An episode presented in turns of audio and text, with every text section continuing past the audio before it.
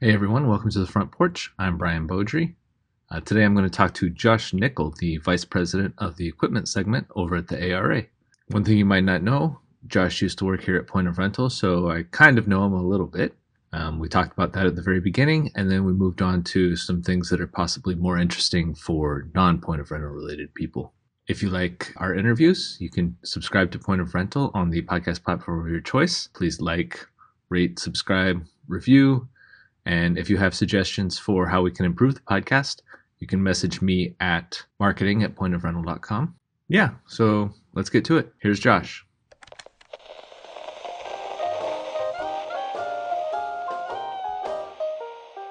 Welcome to The Front Porch with Brian Beaudry.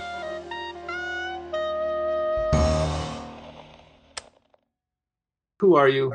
Where are you from? And what is your favorite thing to grill or barbecue? So the last part of that question is probably the easiest part to answer. So I'll start with that. I think my favorite thing, I love to grill. And you know this is what, which is why you asked this. Now this is becoming a hard question because I'm having a harder time deciding. I thought I knew my answer was going to be a tomahawk ribeye, but you know, now I'm not so sure. I think I'm still going to go with that. I'm going to go with the tomahawk ribeye as my favorite thing to grill or barbecue, and particularly a reverse sear method, which means that you put it on the smoker first until it reaches about one hundred twenty degrees, and then you sear it over like seven hundred degrees to get a nice crust on it. I think that's going to go what I'm going to go with. Um, but I'm Josh Nickell. Um, I'm the vice president of the equipment segment at the A R A. Uh, I would say I'm mostly from Georgia. Uh, people don't always agree with me because I don't sound like I'm from Georgia. I was born in Florida, first nine years in Florida, and so that's where I developed a lot of my accent from. Um, and so when I'm up north, I tend to sound like a southerner, and when I'm in the south, I tend to sound like a northerner and don't really fit in anywhere because of okay. that Florida thing. But I would say I, can, I would consider myself an Atlantan. Okay. Yeah, that uh, that choice for grilling barbecue sounds pretty darn good. We can enjoy one together one day. I'm glad that you felt that that one was the easiest question to answer instead of like your name. I mean, it, it, I mean, it, I thought it was going to be easy, and I was wrong. Uh, yeah. So, I mean, I guess sometimes you make mistakes, right? Yeah, it, it's okay. Stay out of your own head for this. The rest of this, though, you can just answer with whatever comes to your mind. Okay, Josh, you were once part of the Point of Rental team. I should know because I was your body double for the photo shoot. Um, I forgot about that. And you're so much taller than I am, too. Yeah, luckily we didn't do a full like size shot. You were once part of our team, obviously. What are some of your takeaways from your time here with us? You know, it's it's really interesting. Software is so much more complex than I expected it to be. When you're the rental company yourself, you look at your software and, and you're really kind of focused on what you do and the way that you do it. And it's really easy to fall into the trap of, well, I want to do it this way. When you get to be on the software side of things and see it from that more holistic perspective, it's, you know, rental companies, we like to all do dip things different ways and add so many different complexities to what we do. And I think one of my key takeaways was how important it is to, to see your software vendor as a partner in what you do. And ask more open-ended questions. Um, so instead of saying, can I do it this way? Or I want to do it this way, or this is the way I've always done it for twenty years, you know, to go back just like you would with most of your other vendors and say, well, what's the best practice here? You know, what's the best way to do this? You know, should I be looking at different ways to accomplish some of these tasks? And then continue that relationship over a, a long period of time. Again, rental is complex and rental software is complex. And so I see so many people who implement software and, you know, they get to where they can write really good contracts in that first week. And then they don't come back, you know, six months or a year later. And some of the most successful rental companies that I saw would come back to Point of Rental every couple of years and say, you know, what's new? Where do I start? You know, they would go to the international conference, of course, as well. But sometimes that one-on-one training to take where you're at and then adapt it to where the software is going, I think is really effective and and efficient. And then some on some level, it's, you know, the similarities in the business. Sales is still sales, customer success is still customer success. Instead of, you know, having developers to develop software, you had mechanics to maintain the equipment. I would almost say to some people that rental is SaaS. You know, it's it's a service rather than a software, um, but the, the product we're getting back and we're sharing, we're reusing it, just like there's a relative inherent sharing of SaaS software. It's interesting. I like that take. So when you came here, we immediately sent you away from America because, I don't know, apparently we just wanted you to be somewhere else. Um, how was your experience in our U K office? Can you take us through the process of getting not only yourself, but an entire family overseas? Totally. It was such an interesting and fun experience. Certainly, I think most of the people at Point of Rental know this, but not everybody realizes that I'd never been to England before I took the job to move to England. We just knew it'd be okay. My my wife uh, had visited England in high school, um, but that was it. And so, you know, for us, it was a lot of going over and just remaining flexible and not, you know, trying to hold everything at arm's length, not having expectations. I think that's where you really start to struggle, is when you have expectations. We sold most of our stuff, so we went over with very little stuff, knowing that we were going to need to get new stuff. And, you know, thank goodness for Amazon and IKEA, because we had a ton of stuff shipped to us. Like the day that we got there, we picked our house uh, that we rented uh, online, and, you know, it just worked out. And what was really interesting was the things that you would probably expect to be difficult were the easy things, because the internet makes things so much easier now. And it's the yeah. easy things that are so difficult, you know. So we move in, we've got all of this trash, unfortunately, from, you know, all these Amazon boxes and IKEA boxes. What do you do with it? Well, where's the dump? The dump doesn't exist in England. And so, so what do you do with your trash? Trash doesn't exist in England either. So wow, it took me, this is a like, weird place. You know, a, a week to figure out the right terminology to ask the right questions, because I couldn't Google the answer, because the, the answer wasn't, you know, the terminology wasn't right. So finally, I'm talking to coworkers and they're like, it's rubbish and you're going to the tip. And I'm like, okay, that doesn't make a whole lot of sense to me, but I'm going to go with it. I mean, rubbish I kind of get. And so yeah. we show up at the tip and you need a permit. I, I didn't know. And, and you have to get your permit from your town council, which I don't know what that is. Um, you know, so it, you, some of the things like just, you know, getting your trash taken somewhere was the super difficult thing. Um, and I, I hope you eventually got it taken out, that it's not just sitting in that apartment still. It, it is not still sitting there. No, we did get it taken out and it was all taken care of. Um, but it was just, it, it was, it's a funny world. You know, and there's so much that's not built around people moving from country to country. Like when we got there, I'd already planned, okay, this is where I'm going to get my cell phone, and this is where I'm going to get my bank account. And so the day we land the plane, I go to the bank to get my bank account, and they say it's going to be three months. And I'm like, I can't do that. So I go to another bank, and they tell me they can get in, me in today, but I need a cell phone, and they can't use an American cell phone. So I go to the cell phone company to get a cell phone. All I needed was a SIM card, but they couldn't give me a cell phone without a bank account. And so I was able to get a burner phone, be able to go back to the bank to set up a bank account, to go back to the cell phone company to get a cell phone. And then I was told my credit wasn't good enough, because you start over. Um, but, but cell phones aren't expensive, or at least the service isn't in the U K. And again, all I needed was a SIM card. And yeah. I want to say it was like fifteen pounds a month or, or something minimal like that. And I was like, well, I'll just pay for the whole contract right now. And they're like, but your credit's not good enough. And I'm like, but I've got no credit if, if I'm paying for it all up front. You know, there's yeah. no mechanisms for stuff like that. And so it's those, you know, unexpected simple things that I think were complicated. Whereas getting over there um, and the people, you know, I, I'm a big believer that everybody wants to be appreciated and validated. And if you start there, then the rest of it gets a lot easier. Um, and so the rest of that experience was really fun and rewarding and exciting for the whole family. I don't even know where to go from there. I do want to ask you, what's something that you miss about Point of Rental? This is just for the uh, for your Point of Rental homies. So one of the things that was really cool about Point of Rental is just the diversity of background and ethnicity and cultures that you get to interact with, because it's it's a small family-run company on some level, but it's also a global software company on some level. And so it straddles the two of those worlds.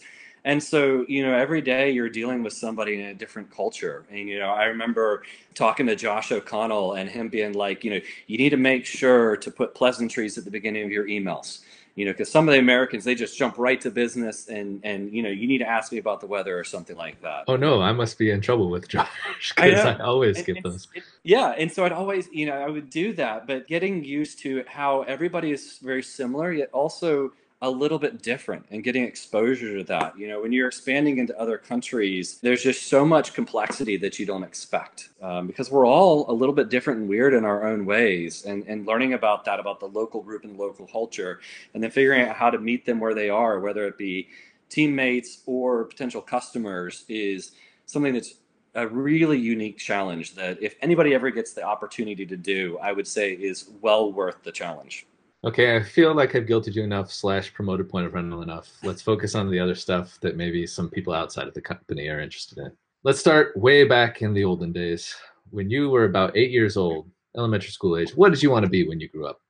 I don't know why you have to say way back in the olden days when you ask that question. I mean, I know. I mean, I, I say it about myself too. I turned forty this year, so that turns the knife a little oh, bit. Oh, that makes it sound meaner. I'm normally sorry. Does. Yeah. No, I'm just kidding. So when I was eight, I was still living in Florida, and I believe I wanted to be a zoo veterinarian. I was even a volunteer at a zoo. Um, at age eight? At age eight. Yeah. Wow. Um, I, I don't know why. Uh, I think I had read a Diane Fossey um, biography and thought it was really cool to hang out with gorillas or something. I think even from a young age, I knew I liked complexity. And so I was very specific in that I wanted to be a zoo veterinarian, not a, you know, a family pet where it's, you know, relatively similar things that you're addressing every time. Like, I want to deal with the animal that can eat you for dinner. And so for some reason, you know, that's what I wanted to do at eight. And I think it was not long after that I decided I wanted to be a emergency room doctor, which was kind of an evolution of now let's work on people and help people instead of just animals. They won't eat you, thank goodness. Not usually. Hopefully, yeah. Um, And, uh, but I, I, you know, I kind of craved the excitement and doing something new and different, which was, you know, very similar to the zoo vet, not wanting that regimented position or work where I do the same thing every day. I wanted something new, uh, pretty often. And both of those did a good job of, of at least piquing my interest back then.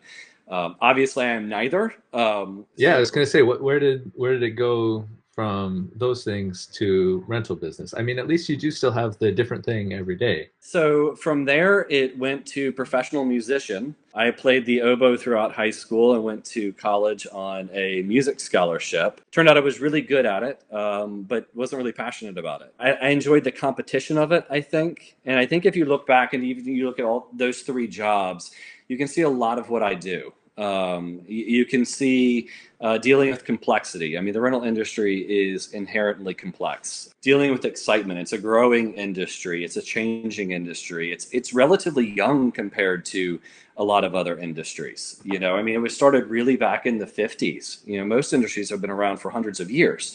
So we're still evolving in a way, and to be part of that evolution on a national and global scale is just, I think, a really cool thing. So I don't know if that quite gets me all the way to here, but uh, I think it's some of the reasons that maybe I started there and ended up here. I have had, little known fact, um, gorilla chow, and it tastes like granola, really. But, you know, just in case anybody ever asks you, that's what gorilla food tastes like.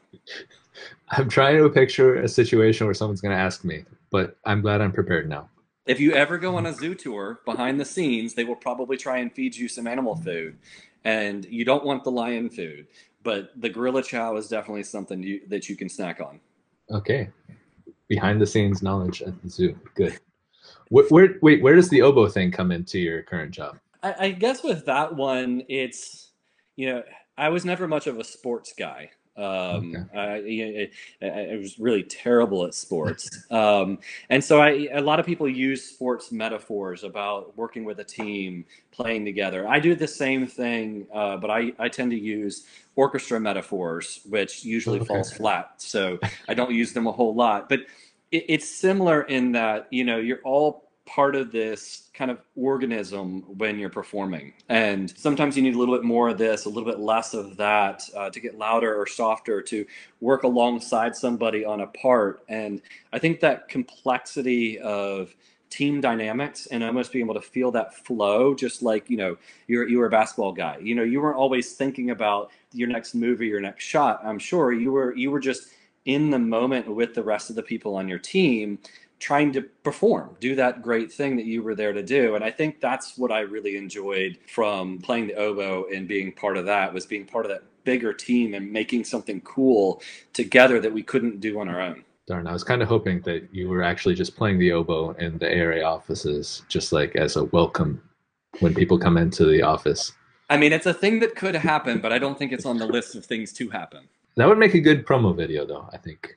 It, it could make an interesting promo video. I don't know if it would make a good promo video. Okay, so it seems like you were encouraged to pursue non-rental inter- interests. I was going to ask if it was that you were encouraged to pursue those, or if it was always kind of known that you were going to go into Nickell Rental. It was always a foregone conclusion that I was not going to go into Nickell Rental, and I was not going to be in the rental industry. Uh, I think I almost went against the idea. Uh, my dad was great about it. My my whole family was great about it. I'm an only child. Um, so Nickell was either going to get sold or it was going to get passed on. And you know, my dad had an interesting ride to getting into the rental industry as well. Um, he's from a podunk town in Kentucky called Paducah. If you're from Paducah, I'm sorry, I called it podunk. Uh, but it is a small Kentucky town, especially back then. And they said, if you're smart, you're either a doctor or a dentist. And he wanted to be a baseball player. And he wasn't good enough. And so he went to the University of Kentucky to be a dentist. He graduated college a year early, uh, went into the dental program, was three months from becoming Doctor Nickell um, when he quit college and called his brand new father-in-law and said, remember that time you joked around about me working at the rental company with you? I'd like to take you up on that. And he'd always done that because people told him that's what you're supposed to do. Um, because that's how you be successful. And so he, it was always very important for him to tell me, do what you're passionate about and you'll find success. And so that gave me a lot of freedom to consider and pursue anything, um, you know, whether it be music or being a zoo veterinarian or, or whatever that was. Um, it wasn't till I was pretty late in college. I had changed my major from music major to business major. You know, there were a lot of things about business that I liked. I felt like it was a little bit of a catch-all. And so I didn't know what kind of business I wanted to do. And so yeah. I, I went to a, a co-op school where you spent half the year going to school and half of the year uh, doing internships. Um, and one of the internships was with a big corporate company. Uh, and it was interesting, but there was a lot of politics you had to play, and I didn't like that so much. And then I worked for a small company, and we were a brokerage house, sold life insurance to life insurance agents. And I mean, it was just cold call after cold call. Yeah. Um, but when I was out to lunch with the owner one day, he was like, you know, Josh, I could sell hot dogs. I could sell insurance. I could run equipment. I just like being part of a business and needed a decent product, you know, and that's when it kind of clicked for me that, you know, I don't have to be able to fix the equipment. I need to be able to hire great mechanics and find good people and find people who are passionate about the work that they're going to do. You know, I like leading the teams and, and uh, working with the people and building new teams. Um, and none of that requires me to fix equipment. So I called up Dad not long after that and said, you know, maybe we should give this thing a shot. Maybe it, it could be interesting. And uh, started off in the service department. I did terribly. I have some super embarrassing stories. Oh, uh, good. Save it for later. Yes, I'll save that for later. Um, I, I'm glad I thought of that. Man, that's embarrassing. Um, but it, needless to say, I was not a great mechanic, kind of moved up my way in the ranks, and then just really felt like I found my stride when I got to work with teams and, and leading leaders. And that, I guess that's how I got there. That sound, sounds pretty good. Yeah, I've, I definitely can identify with the not figuring out exactly what you wanted to do until well into college. Let's say you have to describe your time as a leader at Nickell Rental in one story. What story is that? What story do you tell? So uh, I have to admit, uh, you, you'd sent me this question in advance, and I agonized over this one. Like, that is such a good, complicated question. I would like to tell like some four or five hour story to try and get all of the attributes I want in to that answer. Um, but what I what I kind of came back to was, a lot of what I did there was surround myself with good people and then just empower them to do the things that they were great at and partner with people. Um, I was never the expert in the room. There was always somebody smarter or better than I was at something. And, you know, I leaned on them a lot to do that. Um, you know, when you hear about the transition from Nickell to Sunbelt, you hear a lot about how involved the team was. And it's, and it's because of that. So my story is, Uh, one of my teammates uh, was had been at Nickell for years and was doing really well and went for some coaching with a leadership coaching group that we were using. And and one of the things that they do in that coaching process is a three sixty survey, which I highly recommend. They're super useful. And on the three sixty survey, they ask you different questions. Then you rate yourself, your peers rate you, your boss rates you, and uh, your uh, subordinates rate you. And so, uh, and then they aggregate that and they compare that to standard deviations. How does that compare to everybody else who'd rated them that way and that kind of thing? And so, you know, I took the survey for him and he did it. And in the strategic section, he rated himself something crazy, like in the bottom two percent of all people who had ever taken that three sixty survey. I mean, just abysmally. And myself and his peers ranked him in the top two percent of the best of the best, it, compared to the, you know, everybody else who'd taken the survey is where we felt like he was. And he just didn't know. He he was he was a very thoughtful, strategic, quiet guy, and he assumed because it came easy to him that it was easy for everybody else. And so it was almost like unlocking this hidden talent that we all knew was there, but all of a sudden when, you know, that light was shined on it for him, you know, he spoke up more in meetings and shared that strategy. He would he would offer things that he might assume that we'd already thought of, but in often case we, cases we hadn't already thought of. And it just helped us accelerate performance in what we did so much. And so I choose that story because it's really not about me. It's about how I can partner with other people. And then they do the great thing. When you surround yourself with people like that, I think a lot of magic can happen. Yeah, I'm reading some leadership books right now, and it Uh, a big part of it is just getting the most out of people. It's not really anything that you're doing so much as your empowerment of others. Totally. Okay, so when you took over Nickell Rental, you got to the point where you're getting offers to buy the business. How does that conversation go with the rest of your family? Because, I mean, I know it's been in the family for generations. I'm sure there's some mixed feelings. How did that conversation slash negotiation go? It was it, it was a conversation over a long period of time. I mean, we had survived the recession, at which point you probably could have bought Nickell for pennies on the dollar just to help us survive because we weren't sure we were going to make it, um, to accelerated growth, which was where we were at. You know, we actually first sat down and talked about it as a leadership team. Our initial thought was that we wanted to go with a private equity acquisition rather than a strategic acquisition because we wanted kind of more skin in the game still in building and and growing the company, or at least that's what we felt like at the time. And so that conversation was actually a little bit more difficult, I think, with my parents. They were going to cash out completely in it, so it was no risk to them, but they worried about the risk to me, which I thought was really interesting. You know, I at the time was thirty-seven, and so, you know, my response was, well, what if it doesn't work out? I've still got plenty of time to start over, but why not take the chance? And then, you know, as part of that process, we had the strategic partners on the list. They had talked to us multiple times. They were really good at reaching out and kind of testing the waters with us. So we knew there was some interest there. The conversation of moving it from private equity to strategic um, was probably the more difficult conversation because it was both easier and more fraught with emotion, I guess, for everybody involved. Not necessarily my parents as much because they were relatively retired, but you know, you're hitching your cart to somebody else's horse um, when you go through a strategic acquisition. And is that the right decision for the team? Is anybody going to lose their jobs? You know, what's going to happen? You know, how's my job going to change? And those were all very complex questions to ask and answer. And at the end of the day, it was the right decision. And um, the team was very happy there, but we had very little time to adapt to that. You know, we we made the decision to sell to a strategic acquirer and then uh, opened a Sunbelt forty-five days later. You know, that's almost like um, meeting, uh, going on a first date and then getting married in forty-five days. It happens, and sometimes that goes really well, but that's not a whole lot of time to process. I'm really glad that it happened to me personally, um, because a lot of my personal identity was wrapped up in the business itself, and I didn't really realize how much my personal identity was wrapped up in it. To the I mean, point it where li- I, literally has your last name. And- yeah, and and I wore a Nickell green um, wedding ring, um, and uh, I felt like I was an independent person outside of my business, but when we got acquired, I realized how much my identity was really tied to that. And there's nothing wrong with that per se, but I think it's good to be comfortable with who you are separate from other things like that, separate from an organization.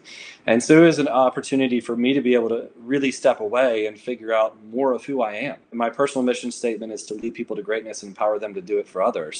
You know, that has nothing to do with um, Nickell Rental necessarily, but I'd never thought of it outside the context of Nickell Rental. And so I would say my internal conversations were probably more complicated than even my conversation with my parents through the whole process.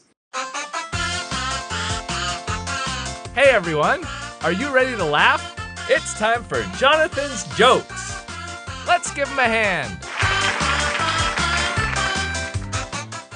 All right, dear uh, Point of Rental friends, I come with you with some jokes today. So we're going to start off with joke number one. And this is one of my favorites. Why can't your hands be twelve inches long? Because then it would be a foot.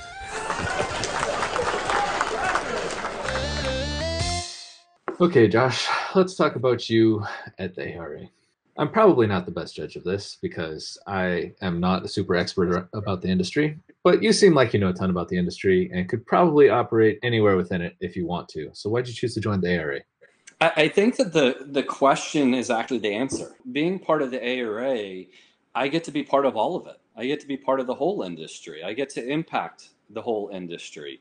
I get to work with friends. Um, I get to work with colleagues. I get to support other people in their businesses. I get to work in technology and equipment and all the parts of a business and the industry at the same time. You know, we talked about earlier that I enjoy that complexity and the doing new and different things. And this is a growing, exciting industry. And, you know, I think the thing that I like about the A R A is that I get to do passionate work for a nonprofit organization that just wants to benefit the industry and be part of all facets of the industry and support it at the same time.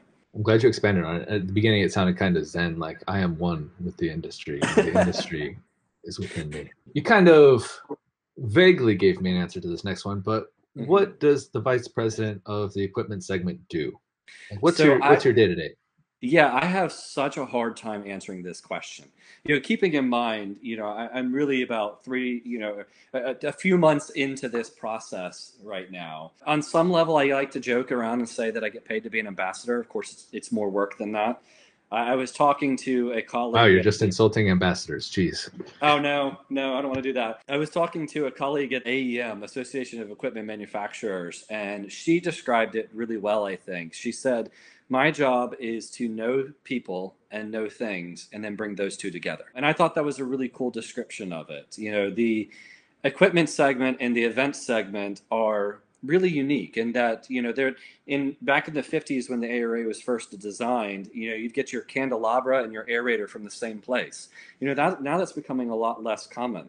You know, there's a lot of startups in the event industry because you can technically start with a garage and a couple of balloon bounces.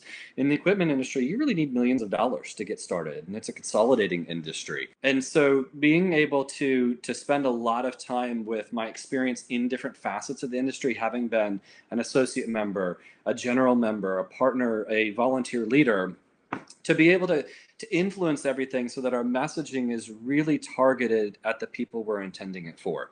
Um, you know, there's so much great that the A R A does, uh, but sometimes that gets lost in the noise. And, and being able to focus on a particular segment and make sure that everything that we're doing is really pointed and speaks to it, brings high value to it, um, is a lot of what I spend my time doing. I know that's somewhat vague because it, it can vary. You know, some days it might be talking to Brian and talking about the rental industry. Other days it could be writing something for rental management, or, you know, later this week, I'm going to be recording uh, some driver training for Clean Safe Essential. And it just, it can be really different every day, which is something that I really enjoy. All right, Mister Ambassador, tell me about the cool stuff that the A R A is doing now, or technically in the future, but you know. Well, I mean, obviously we are excited to get back, getting back to seeing people in three D at the show soon. So of the things that get everybody excited right now, I think that's probably the biggest thing because we've missed seeing each other so much. Uh, but we have a lot of other things that are going on that are really great too. Um, we're spending a lot of time on workforce development and following somebody from the beginning of their career to the end of their career in rental, you know, so that they get into the industry and they get stuck in the industry and can really evolve with the industry. We've got the A R A job board that just kicked off. It's got thousands of jobs on it already, so that if you want to stay in rental, but maybe you work for an independent rental company, or you want to consider working for a different company and you want to move somewhere, you have have that ability to stay in the industry. We've got an equipment certification that's kind of like the event certification that'll be coming out next year. That'll help you get into the industry and give you some credibility right off the bat. You know, we're creating mentorship programs and, you know, so much so that when somebody gets in the industry, they can really have the opportunity to grow into the industry and do whatever they want. We've got Clean Safe Essential, which, you know, is tied a little bit to the past of the pandemic response, uh, but really has evolved on the equipment segment to mean clean being sustainable, because equipment rental is one of the most sustainable parts of the construction industry. Uh, we're an industry focused on safety, and um, we're an essential industry to building the future. And that, that consistent ongoing upskilling of everybody in the industry. So we're always focused on the things that matter most. This year, we're probably going to be focusing a lot on driver training uh, because of the immense amount of accidents that, that causes, and how do we impact for the industry or that for the industry. And then, you know, so many different little things on top of that, from education to uh, a tech conference uh, next year that's going to be looking at everything from composites to electrification uh, to, uh, on some level, software. Um, you know, different things like that, I think, are, are cool. It's just uh, it's hard to choose sometimes because there's so much good stuff going on. Definitely send us information about that tech conference. That's right. Absolutely. I am, I know you will be there. All right. And that's really neat that the uh, you guys have found a way to take that Clean Safe Essential and make it something that can be used in the future and basically yeah, tie we, it into everything. We were really excited about the idea because it, it was obviously a, a a conversation that had to be very thoughtful over a period of time, because, you know, at first it was just that reaction um, to getting members what they needed. But then we kind of stumbled across something great, and both small and large, even even international rental companies were looking at it going, this thing has legs. This could be really good for us in our industry. It could talk about what's relevant and help us keep the industry relevant. I was very excited to see that continue to transition and evolve into a way that we can add consistent value on an annual basis. Is, is that basically the best thing that you've seen that has come out of COVID nineteen as far as like silver linings? Obviously, you know, not, you don't want a worldwide pandemic, but yeah, nobody wants a worldwide pandemic, um, without a doubt. Uh, I, I would say, you know, you have to keep in mind it's a tale of two very different stories. For the event segment, it was just an awful, painful year. Uh, I think there's so much opportunity in events as, as they come back, and I'm very excited about that. But the equipment industry was different. You know, the equipment industry, you know, comparatively did pretty well. Um, you know, your national rental companies were down on average about ten percent, which in comparison really isn't that bad. And a lot of independent and small and mid-sized rental companies had their best year ever on the equipment segment. Um, I, I think that what is going to be be good about it for the industry is it continues the idea that rental is a sustainable option. It's the professionalized version of the sharing economy. It's part of a more circular economy. It's about access versus ownership. When you were a contractor last year, looking out at your job site going, what's the restrictions going to be next week? Is this job going to continue? I'm going to have to move to a different job. They're not looking at that equipment on their job site going, well, that's going to cost me money, and how am I going to make those payments? Because they can rent the equipment, you know, and it gave them so much flexibility in such an uncertain time. It, I think, really has reinforced the value of let us manage your assets for you. Let us manage your, that's what we're great at. We're not great plumbers. You go be a great plumber. Yeah. According to your LinkedIn, you're also a part of four other organizations. You're also super active on LinkedIn itself. Where do you find the energy, Josh?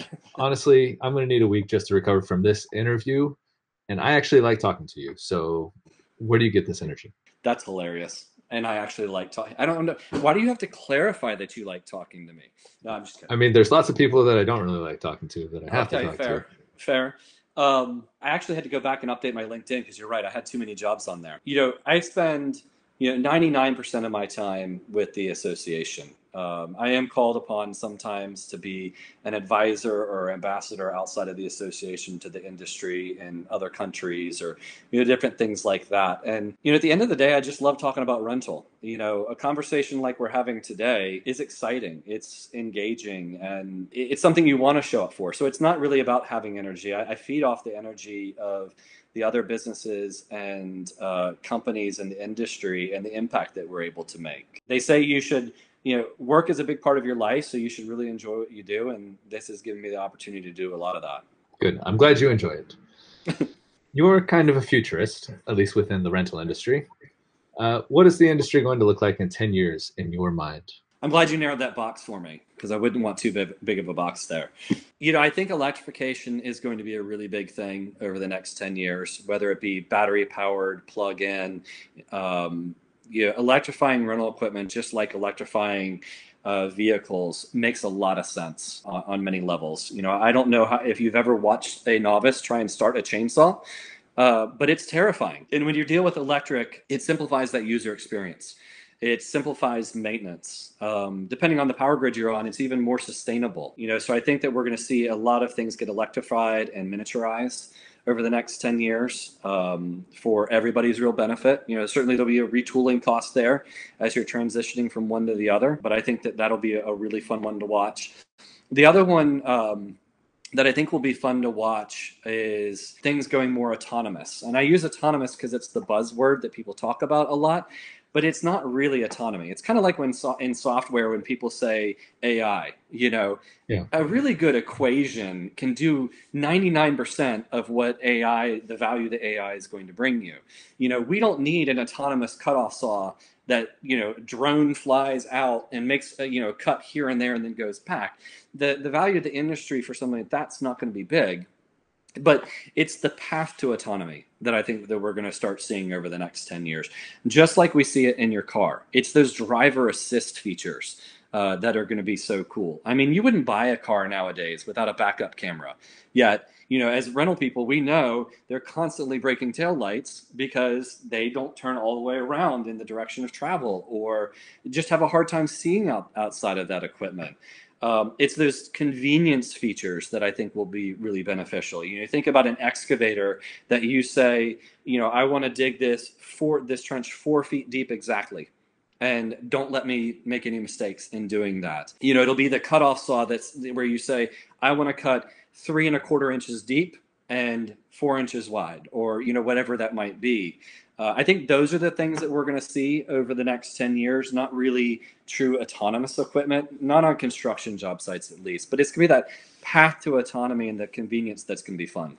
I hope that you're right and we don't get fully autonomous robots, because that's how we get ourselves destroyed. Because it could be. Look, I've seen the movies. I've seen it how this be. turns out. We need to knock it, it off a little it, bit. It may not be good. It, it'll, it'll happen in agriculture and mining first, because they're repetitive jobs. You know, yeah. And it's, the piece of equipment is doing the same thing consistently. We're on job sites of tr- traditional construction jobs. That's a really hard place to make things autonomous. So if the A I is going to destroy us all, it's not going to be the construction A I that destroys us all. It's going to be mining A I that there you go. destroys everyone. Okay. My first guest, Alexis, was a collegiate athlete, set a school record in blocks in volleyball. So what is your greatest athletic achievement? I really don't have any great athletic achievements, unfortunately. What is your greatest oboe achievement? Well, I was I was second in the state on oboe, so I would say that's a pretty cool achievement. Um, I is did, that just an award, or do you like play as like a state orchestra for like a gig? Both. Uh, so you uh, you win an award, and then you do go to like a state performance where you get together with other ranked people and you perform. You practice for three days and then do a performance. So um, you're like the all-star team, but yeah, of orchestra. Okay. But, but I do have an athletic achievement. It's just not great. So since I do have one, I, I'll go ahead and share that. Yes, please um, do. Uh, I got a third in districts uh, at the two hundred I M uh, swimming and one hundred breaststroke. Uh, That's pretty good. I, I was very proud of. My tongue was numb afterwards because I tried so hard. The other swimmers were so much better than I was, but I just worked really, really hard at it. I always asked my dad why he didn't get me into more sports when I was a kid. And apparently the story goes that they took me to T-ball, and I came home from the first one and cried until they told me that I didn't have to go back again. I did triathlons for a while because I liked swimming. And I did a I did complete a half Ironman and a few marathons. But, uh, and I, again, I swam well. I mean, those uh, are also good athletic achievements, Josh. Don't I sell yourself short. I guess it's not bad. It's, I guess for me, it was more about surviving the race. When when you compete in a triathlon, they usually rank you based on your swimming speed, which is odd because the running is a longer portion of it. And so I was a great swimmer. And so I would be seated at a really high level because I'd swim really fast. And so I'd get out of the, the lake or ocean, and I wouldn't say I'm at the top of the pack, but I'm in the higher level group. And then I get on my bike, and I'm not a terrible biker. And so I would kind of hold my own on the bike. I was a terrible runner. And so as soon as I hit the pavement, it was like I was standing still. I was a turtle, and you know, all of the hairs were absolutely just flying by me. So for the, the final half of the race, essentially, all I did was get past. What is a trait that successful leaders have in common, in your opinion? I think that, I mean, there's a lot of traits that successful leaders, I think, have in common, whether it be um, focus on the whole, holding people accountable. But I, I think the one that's probably hardest to develop, or, and this could be my own personal uh, bias, is empathy and humility, uh, meeting people where they're at, you know, wanting to not be the smartest person in the room, being okay admitting weakness. You know, if, if you want to lead at a high level, you can't be the smartest person in the room, or you don't have enough good people that are in the room. And being okay with that, being okay with not having the answer all the time and leaning on your team to have the answers or to support you through something that you don't know how to solve. Um, that can be really humbling when people look at you and go, well, you're the boss. You're supposed to have the answer to this. Well, I'm, I may be the boss, but I'm not any better than you are, you know? So what can we figure out to this together? And how are you going to feel about me? Because I don't always have the answer or the right answer to things. So I think that balance between humility and empathy, I think, are, are really important, but, but hard to come by sometimes. I'll accept your answer. Thank you. So while you were with us at Point of Rental, again, we sent you to England. So let's hear your English accent as you explain the proper way to make tea to me. Okay. So I don't know if I can make tea properly. There's this whole debate about how long you leave the tea bag in there and whether you put the milk in first. This is not an English accent. I just got to say. I mean, you can explain the difference, but do it in okay. English accent. So first. I have to clarify the other part then first, too. Um, I've been told that I am not allowed to do an English accent for people because it's offensive and off-putting. My daughters are great at English accents. I can do a little bit of Scottish. Um, and so I was going to try and do a little bit of Scottish. Why I can do Scottish and not English, I don't know. That's an um, interesting one. Okay. My, my wife says it's an angry Scotsman. Okay. Um, so if you're going to make some tea, oh, that's actually a little bit more British, isn't it? Scottish. It sounded a little more British to, to me. Scottish. I could understand what you were saying a lot better. So it be can't be too Scottish. Scottish. See, I'm terrible at these accents. I'm just... It's, it's offensive. I can't do it. Should have left you over there, I guess. You know, I, I love the accent so much. Um, I, I couldn't tell this story when I first went to England, but um, my family, we went on cruises for vacation. That's all my parents really like to do. So I've been on like eighteen cruises. Well, if you've been on cruises, then you know that in a lot of cases, your cruise director, who's kind of like the host that tells you when everything cool is going to happen, is usually British and has a British accent. So I grew up on vacation only hearing British accents on vacation. So British accents make me happy at like a childhood level. And so when I first got to England, I'm like, everybody's amazing. I don't even know what to do. I'm just like on vacation all the time. It was such a strange thing. What is your go-to magic trick? Is there one that you always have ready to go in public situations? I get asked this. Can you perform it now? I get asked this a lot when people find out uh, that I was a magician for a while and almost considered that as a career path too. Um, what I liked about that is performing uh, for people. Um, and, and I'm always hesitant to let people know because that's the first question I get asked. It's like if you're a comedian and they're like, tell me a joke. Yes, okay. Yes. And I know so many amazing magicians. I even got uh, to spend some time with Teller um, Offset, uh, which was really cool at one point. And they're just so good at their craft. And I could do a trick, but I would ruin it. I, I wouldn't really do it service. And when you watch somebody like a Penn and Teller, they do an act with cups and balls where the cups are clear. And so you can see everything they're doing, and it's still mind-blowing.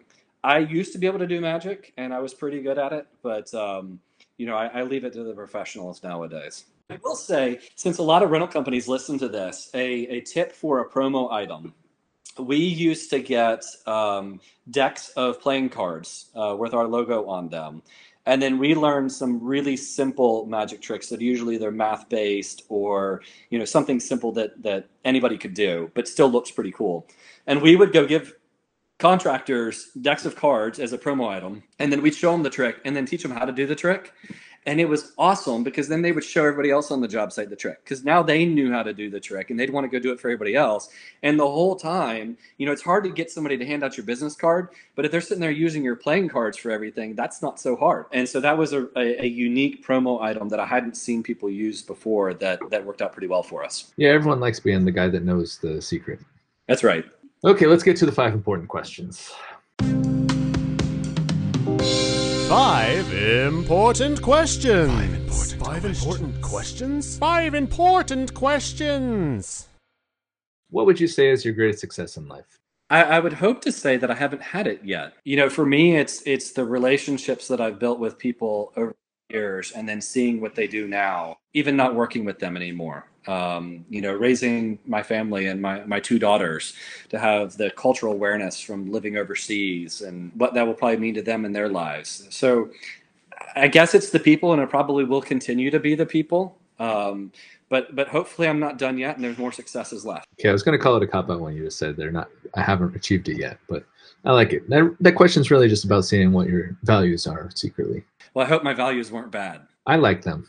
Okay. So you're okay with me, but that, other people all, might all think that, that liking people terrible.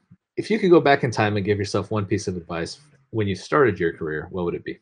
Enjoy the moments. It's so easy, uh, especially for somebody with my personality, to get focused on the next big thing, the next transition, the next opportunity to grow something or build something, or, you know, and they could be small things like opening the next branch or winning an award, um, or bigger things like selling a company, you know, but at the end of the day, those milestones are, I think, obvious milestones, but that's not the things that that you really enjoy the most. I remember so many times just sitting out around a conference room table and trying to discuss a new strategy or build a new idea, or like, you know, some of the work that we're doing with the association now, working with the um, the special interest groups to to solve difficult problems in the industry. The milestones are the results, I think, of the good moments. And so, uh, you know, I would remind, especially somebody who um, has a personality like mine, to Uh, spend more time in the moment and enjoy the journey, not just the waypoints in the journey, because the journey's the part you spend most of the time on, and it's some of the most rewarding parts of the, of, of the process. Now let's get back to, let's close this loop from earlier. What okay. is your most embarrassing moment of your career? Okay. Um, so I had entirely too many embarrassing moments um, as a service tech in the rental store. Um, but I would say the one that probably gets me the, the most confused looks is uh, if you're familiar with the one-ton roller, uh, and I'll describe it to, for you for, for those who aren't. It's a small ride-on roller. Um, you sit on it, but really all it has is a belt or chain-driven Honda engine with a one-gallon gas tank on it. Um, it's, it's not a large piece of equipment. Um, what they do often have, though, is gigantic water tanks on them so that you can um, uh, wet the ground as you're rolling it, which helps with compaction. Of course, I knew none of that at the time. Um, I was supposed to wash and uh, fill up and grease the equipment. I was really good at washing equipment. I can do that, uh, but that's hard to mess up. And so I went to fill up that particular piece of equipment. And I remember rolling it back in um, to the, to the um, service bay and like, man, guys, that thing holds a lot of fuel. And you have to keep in mind, we don't have, or at least we didn't have, like you would have at a gas station where you just hold the lever. Ours, you had to actually physically crank the pump. And so I don't know what this tank held, forty, fifty, one hundred gallons, something crazy. I sat there and pumped that whole water tank full of gas, then rolled it in and was like, guys, this thing takes a whole lot of gas. And they're like, really? I mean, it shouldn't take more than like ten seconds to fill up that one gallon tank. And, and and they're like, where'd you put the gas, Josh? And so I showed them. And of course I ruined that because there was already some water in there. So now you had water in that fuel. So I ruined all yeah. of those gallons of fuel. And that was probably the, silliest thing that I ever did at a rental store. I my my mechanical knowledge has has sometimes been lacking, but I've gotten better over the years. Was there any point in like filling the whole forty gallons that you're like, this seems like it's probably too much? I don't remember seeing anyone fill for this long. I mean, I wish I could say yes. Um, but obviously there wasn't, or maybe I would have stopped. So I learned that one the hard way. All right. Well, sorry, you've been sentenced to death because uh, filling the water tank with fuel is now a capital offense. So what is your last meal and why do you choose that meal? Uh, well, I mean, I mean, I think we're going to have to go back to the first question. I mean, it's going to be the tomahawk ribeye reverse seared, and because that's the best way to eat a piece of meat. Yeah. You have to make it yourself, or do you want a chef to prepare it for you? Ooh, that's a good question. I mean, you I just talked to me about the journey, so yeah, I, think I, I don't know why this is. Maybe it's just me, but I always feel like it, the food is better when somebody else cooks it. I've been told that I cook a good steak. But, you know, when you're sitting there smelling it as you're cooking it, you're absorbing a lot of those flavors. And I just don't think it tastes as good. Um, so I think I would rather somebody else cook it for me. If you could change one thing about yourself, what would it be? I don't know that I would change anything about myself. I think that that every strength is a weakness and every weakness is a strength. And so it's finding that balance. And I, I would take it back to the question that you asked earlier about um, the piece of advice. Um, I wouldn't change that I'm an enthusiastic person that likes to move things forward and grow and create things. Um, but I also have spent a lot of time, and I'm sure we'll continue to spend a lot of time, on building balance with that so that I can be satisfied. Because there's only so many new things you can do, or so many um, mi- milestones that you can get to. And, and it, you know, I want to spend more time appreciating the process. And so I don't know that I would change it, but I would add more balance. That's a very level-headed answer. If you could change one thing about the rental industry, what would it be? I don't know that I would change anything specific in the rental industry other than to keep it moving forward. You know, it, it is a young industry, and every industry gets stuck with the idea of groupthink, or we do it this way because we've always done it. Um, and you see that absolutely, I wouldn't say wreck, but disrupt is probably a better word, some industries. What is your spirit spice? I think that I would have to go with either salt or uh, garlic. Um, and, and I want to say, because they make everything better, but that then sounds cocky about myself. I just really like salt and garlic, and they yeah. make food taste better. And it's, I think if I had to pick one, I think it would have to be salt. And while it's not necessarily always great for your blood pressure, it pretty much improves almost any food. Tell me a secret about the rental industry. It's not as complex as we always make it out to be. And I think every industry does that on some level. They say that their industry is more complex than another industry, but it, it, the rental industry has very similar issues to any other industry, uh, whether it be the rental association or rental companies or rental vendors. Um, there's a lot of similarities. You know, if you take it even as simple as comparing it to something like a restaurant, um, you know, at a restaurant, you've got chefs and dishwashers who are your mechanics and your service techs. You've got front of the house staff who are your sales team. You've got leadership. The heart, there's certainly some complexity in that we get equipment back, and that's not something that's commonly done in other industries. And so we layer that on. But to what you and I were talking about before, it's a lot about the people. Um, and creating great thought processes by the people. It is a hard industry to have rules and policies in outside of safety, because it is such a flexible business in nature. And so I think it's a great industry for best practices. So I, I guess the the two secrets might be um, that rules struggle um, in the industry, and that it's not that dissimilar to many other industries. And you can borrow a lot of the same ideas that they have or solutions they have and apply it to our industry. So we'll see you at the ARA show? I mean, obviously. Where where else would I be? I was going to say, I hope that you're going to be there. You know, not only will you see me at the A R A show, but you will also see me at the People Mover at the A R A show. I am so excited to be at the hotel complex that has the boring tunnel and the Teslas that can move people around autonomously. And, you know, I, I think it's a, a super cool place to be, um, you know, in addition to everything else that will be at the A R A show, and, and always lots of fun. But don't you think that anywhere that you're at is a super cool place to be? I would I would like to believe that, um, you know, going back to that, I am salt. I am invited to a lot of places because I'm I'm good there. But, you know, I also cause hypertension. So maybe not, maybe not all the way. All right. Well, thank you for joining me today, Josh. Absolutely. Thanks. Good to see you again. You too. And uh, yeah, I'll, I'll look forward to seeing you at the A R A show. Sounds great, Brian.